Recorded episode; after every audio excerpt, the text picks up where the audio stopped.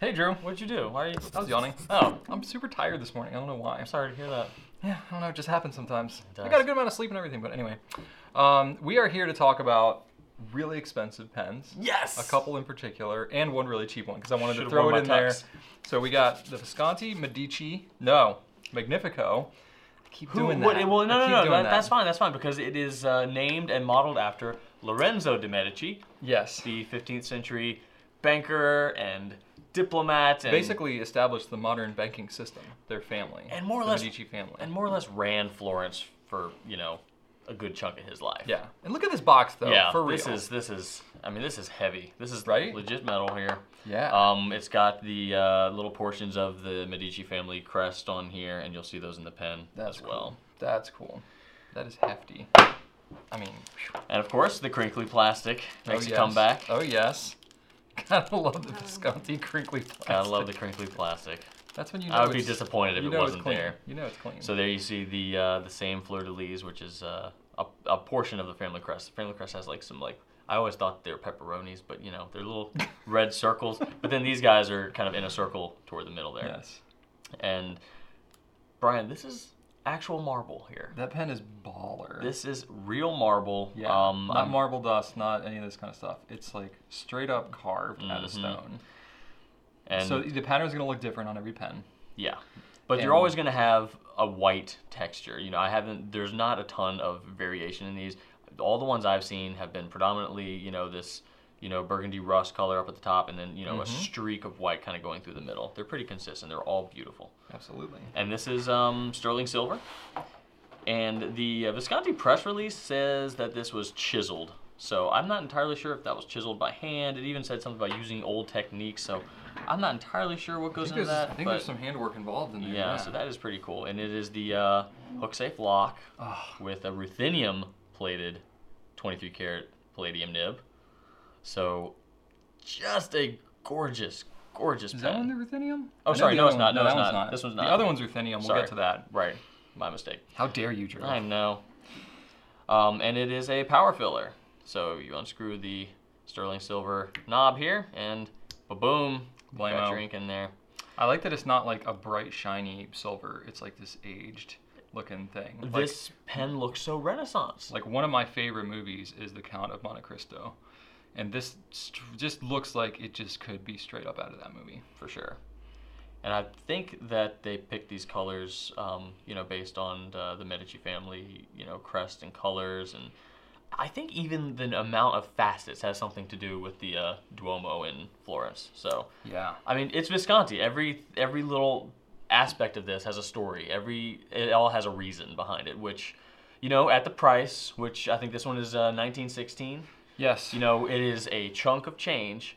However, that's nineteen hundred dollars, not nineteen dollars. Sorry if there was confusion there. Um, but there's something to say about it, and that that's something that I appreciate. You know, there are a lot of you know you know luxury brands out there that sell you know things at this price, And they might have like a theme or a, a franchise behind it or something like that. or just a name sometimes. Yeah. But when Yeah, you I have a like that. lot of different aspects you can talk about and understand why and what goes into it, you Yeah. know, it's a little bit more understandable. So you gonna you gonna pick one of these up? Yeah, sure. Yeah. Maybe one of each. You know what? I was thinking about this, and I'm really glad that you don't pay me in store credit because I wouldn't be able to feed myself. You, would- your, Yeah. your, your child would starve, he would. and uh, yeah, your wife would probably not uh, not want much to do. She with would you. have she would have words with me. Yeah. Probably. Um, we're gonna mix it up though because I don't want everybody to be like, you only talk about expensive pens. So we're gonna throw a super cheap one in the mix. Um, we have this beautiful Pilot Varsity. Why did you bring a pilot This is actually varsity here? this is actually vintage. This is the old design. Uh, they have been since redesigned. This, looks old. this one looks a little more retro. I think it was designed like redesigned like two or three years ago. Um, but I want to talk about how to eyedropper convert these because they are they are marketed as a disposable fountain pen. Um, so they come pre-inked. This is the green one, hence the green ink on my fingers. Uh, but you can actually once these things are used up, you can reuse them and it's nothing that complicated. I've seen some of the craziest hacks that people have tried to do. I've seen people take an ink syringe and like cut off the syringe and try to like fit it on there and push ink through it. I've seen people like drill holes into it, fill it, and then like epoxy over it, plug it up. Wha- like at that point, aren't you just doing more like You're doing a the- lot of work. The amount of work that it takes to buy a new one. Um, perhaps, but I'm gonna show you a life hack for this. Literally, all you have to do Wait. is just grab. Okay, Andy, you ready to go? So this is this is inked up, so I'm gonna get a little inky fingers. But the whole the whole nibbin section, and everything just pulls right out of the pen, and then you have an eyedropper convertible body. It's- What? It's, just friction fit. That's all it takes. So why are people drilling holes? I don't know because I think people are afraid to yank their pen apart. Oh, geez. But Well, I'm that trying came to- out. I'm That trying seemed to like it came break- out really easily. It did. And this is this was the first time I've taken. Uh, well, okay, I took it out once prior to this just to do it, but it was just as easy the first time. And I'm as- guessing it's as just that as time. easy on the new models, right? Nothing's Yeah, changed. yeah. So you just take an ink syringe, boom, you fill it up once it's all cleaned out. Obviously, put whatever ink you want in there. It holds a decent amount of ink too. It's like two and a half mils or three mils or something like that. And then you just take it and you jam it back on in there. All right, Brian. Well, thanks for making us sell out of And then varsities. You run it. Yeah. Yes. That's it. That's all it takes. So you can pick one of those up for three bucks. Hmm. Now let's talk about a two thousand dollar pen. Let's do that. It's a nice natural We're going organic like, shift. "Ooh." Yeah.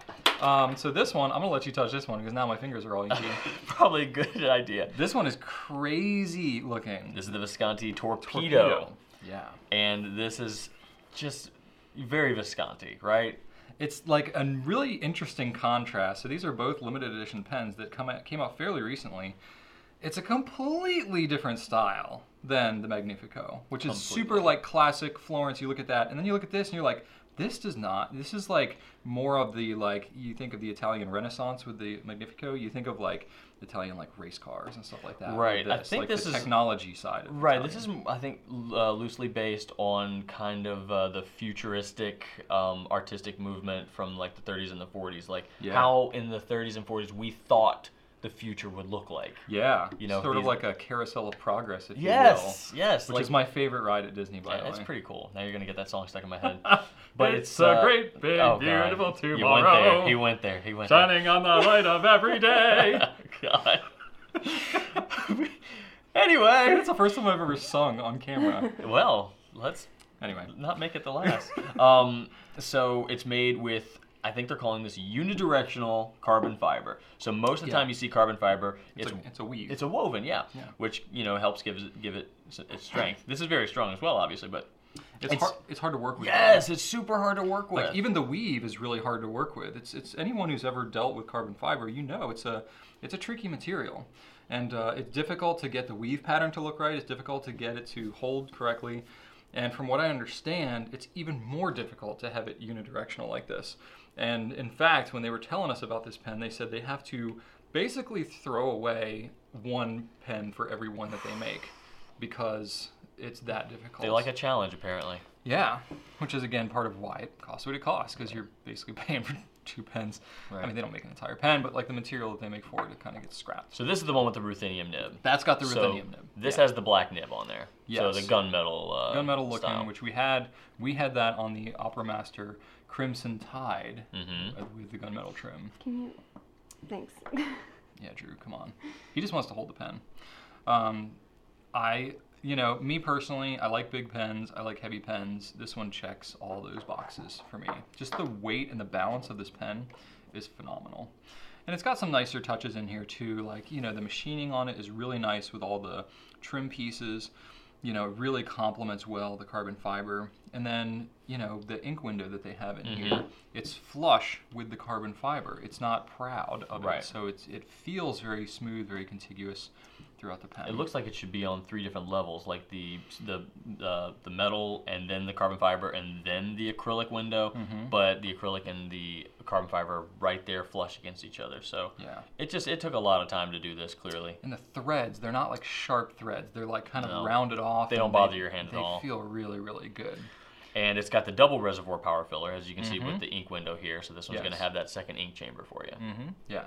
So I mean, two pretty expensive pens and one super cheap one. So maybe, uh, you know, I figure it's like, obviously with these types of pens, like I'm not even buying one of these for myself, unless you know there's a late birthday gift that Rachel wants to surprise me with, which I don't, I don't think that's the, I don't think that's the case here.